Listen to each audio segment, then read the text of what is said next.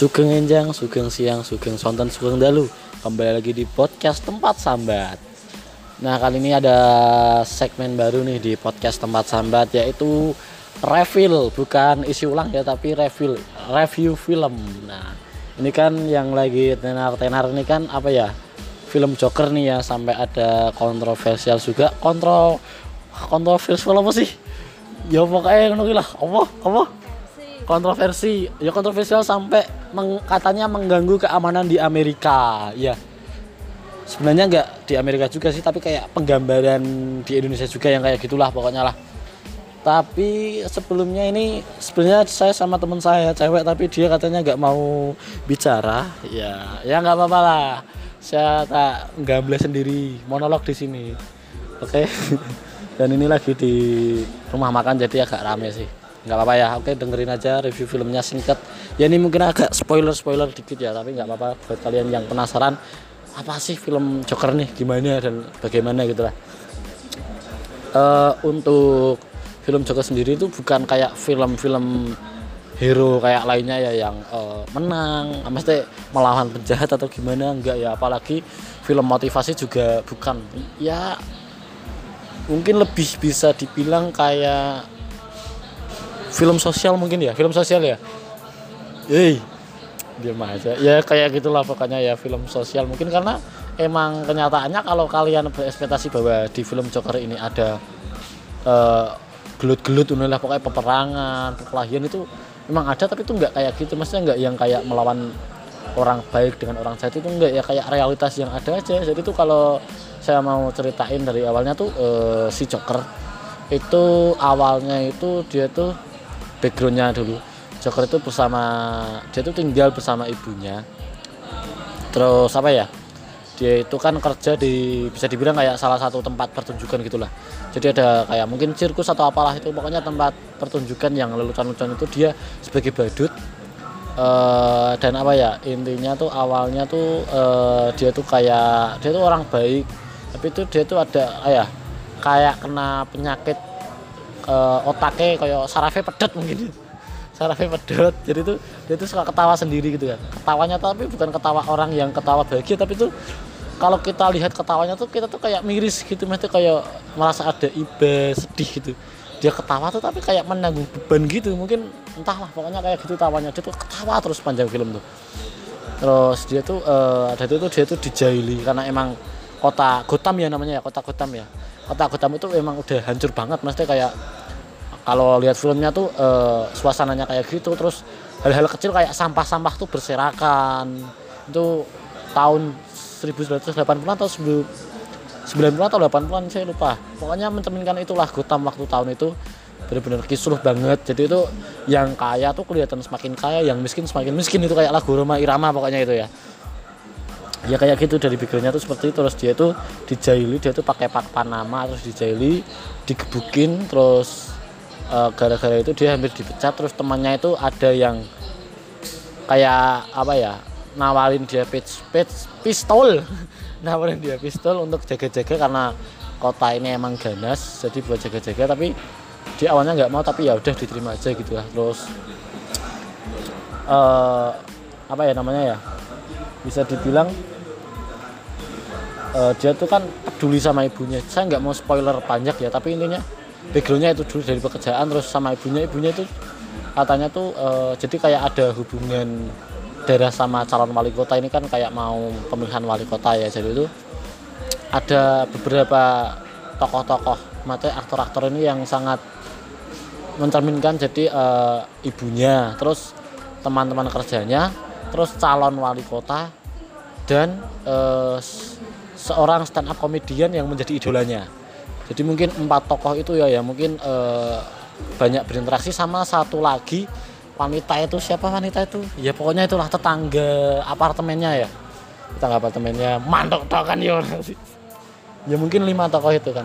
Terus yang sangat disayangkan tuh dari lima tokoh itu tuh eh, mereka tuh eh, ternyata tuh bukan bukan berarti tidak baik ya. Tapi ininya tuh kayak ya mungkin kalian bilang kayak lihat di cuit-cuitan Twitter atau di apa uh, orang baik apa orang jahat itu lahir dari orang-orang baik yang di yang di siapa? Disakiti eh? disakiti. Ya kayak gitulah. Joker itu di di apa ya? Dimanip bukan dimanipulasi tapi kayak dijebak. Ya bukan dijebak juga tapi kayak maunya ya dipecat karena mungkin eh, kelakuan temennya itu yang resek sama dia. Kayak ya kayak jebak lah singkatnya lah. Terus dia itu sampai ah, ya bunuh temennya. Terus apa ya ibunya. Dia tuh ternyata terjangkit penyakit itu tuh suka tawa-tawa sendiri tuh karena ibunya. Dan ibunya sampai dibunuh juga ya. Ibunya sampai dibunuh juga. Terus apa namanya? Ya emang kayak gitu. Ya spoiler ini emang sih. Terus uh, seorang stand up komedian dia kan juga seorang stand up komedian ya. Joker itu kan juga pengen jadi seorang pelawak. Dibunuh juga. Terus wali kotanya juga dibunuh juga tapi nggak dibunuh sama dia tapi sama kawan-kawan yang se, se apa ya? Apa sih namanya? Sepemikiran mungkin. Jadi kan mungkin tuh Joker tuh salah satu bukan provokator tapi penggerak yang intinya tuh dari kaum kaum yang termarginalkan atau kaum kaum yang lemah mungkin ya itu jadi cover dalam itu. Jadi itu kayak ada pem, pemberontakan gitu kan. Karena yang kaya kaya banget dan yang miskin miskin banget. Jadi itu kayak yang terabaikan terabaikan gitu tuh uh, membentuk suatu aliansi gitu. Aliansi yang kayak gitulah pokoknya lah. Terus yang secara saya lihat sendiri itu di filmnya tuh gimana ya emang miris mesti gimana ya? Perlakuan orang-orang terhadap Joker dan lain sebagainya itulah. Pokoknya mencerminkan emang kota Gotham tuh parah banget. Sudah kayak mungkin kalau Indonesia bukan berarti kita mau berbicara Indonesia akan seperti itu tapi kalau Indonesia tuh, tuh sudah tidak ada orang-orang yang bermoral dan tidak ada orang-orang yang peduli satu sama lain mungkin 20 tahun tiga tahun lagi mungkin orang-orang di Indonesia akan seperti itu juga. Karena konflik yang seperti itu juga kan ya? Iya dong.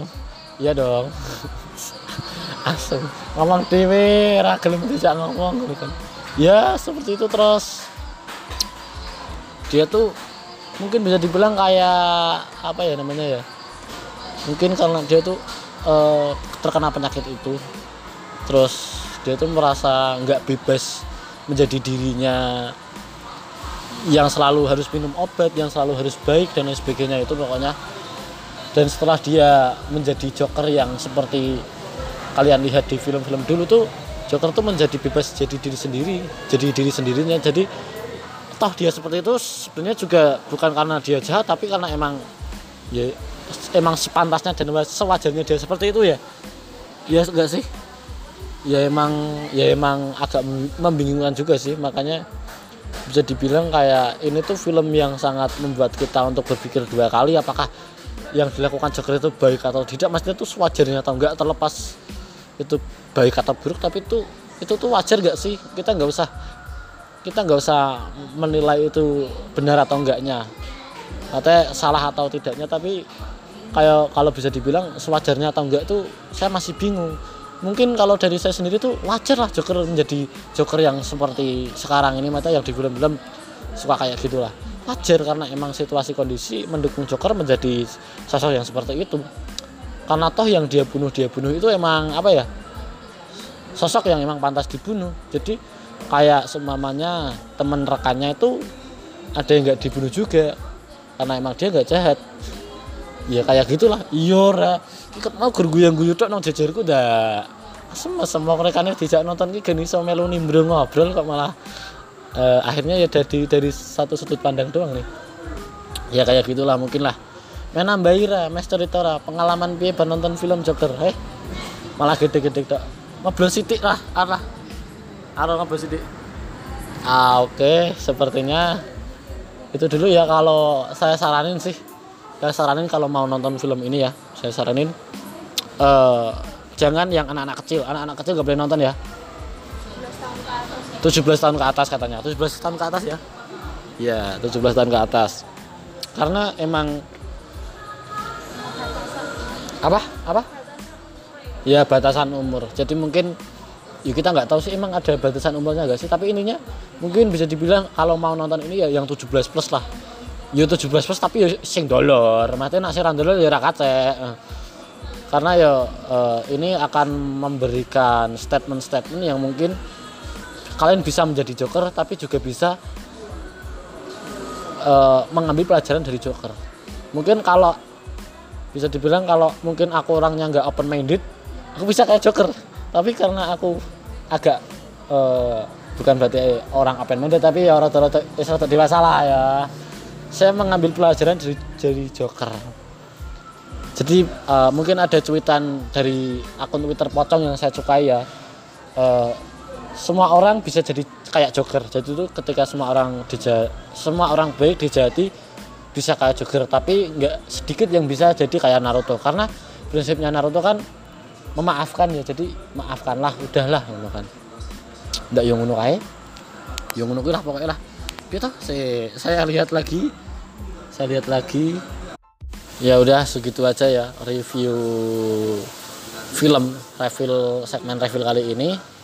Uh, yang mau apa ya namanya ya yang mau nimbrung di podcast silahkan DM di at tempat underscore sambat. Kalau mau nonton film saya jadiin nggak apa-apa. Biar kita bisa diskusi tentang filmnya bareng ya. Jangan kayak teman saya yang satu ini dia diem aja. Kan nggak kayak kan nggak enak ya. Maksudnya ada di pembahasan yang menegangkan dong ya makanya gitulah. Oke terima kasih yang buat dengerin. See you next time. Nantikan review selanjutnya. Bye bye